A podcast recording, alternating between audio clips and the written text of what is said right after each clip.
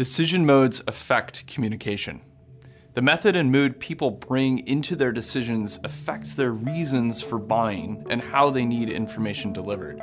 This brings huge implications to the area of B2B sales and marketing. If you can figure out how to connect better with your customers on the basis of their needs, delivering the truth in the way they need to hear it, not just based on their personality, but also on their capacity or role when they hear it, then you win. So let's talk about this. What are decision modes? Decision modes reflect personality styles represented in buying behavior. Think of uh, for a moment about going to the store and browsing without a really specific agenda. Then think about going to the store to buy something very specific that you need for a timeline driven project that you're working on. Even though you're the same person in both situations, you display two different kinds of buying behaviors. In a business to business capacity, those behaviors are magnified even, even further.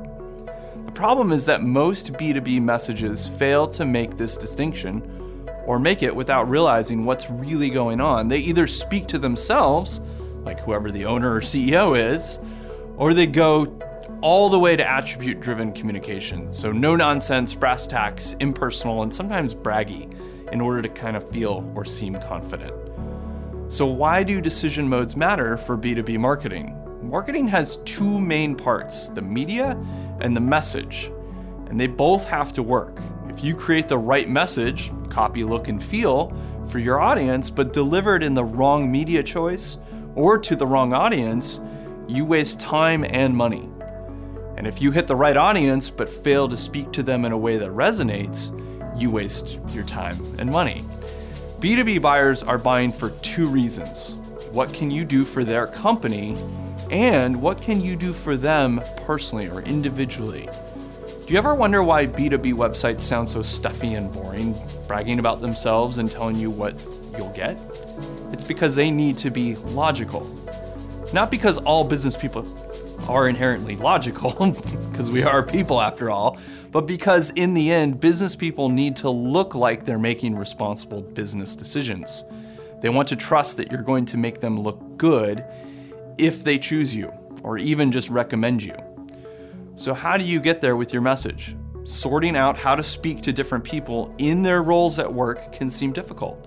But if you understand a few basic things about how people think in their roles at their company, your strategy could become much simpler and much more quickly. In the full article on this topic, I take a much deeper look into how the B2B customer experience is unique and how to use decision modes to create more effective marketing content. We'll also look at how B2B buying is a team pursuit and how you have to account for all of the various stakeholders and their many varied needs and preferences and decision making styles in your marketing experiences. And then finally, we'll look at how the B2B buying process is longer and more technical and how you should and how that can impact your marketing content to make it resonate with customers even more. I hope all of this helps you consider how to make your marketing more effective by considering the various decision modes that all of your customers are using in their buying process. Head over to resoundcreative.com and check out our latest insights to find the full article and be sure to sign up for our newsletter or subscribe on YouTube so you don't miss any of our future insights. Oh, and one last thing you are remarkable.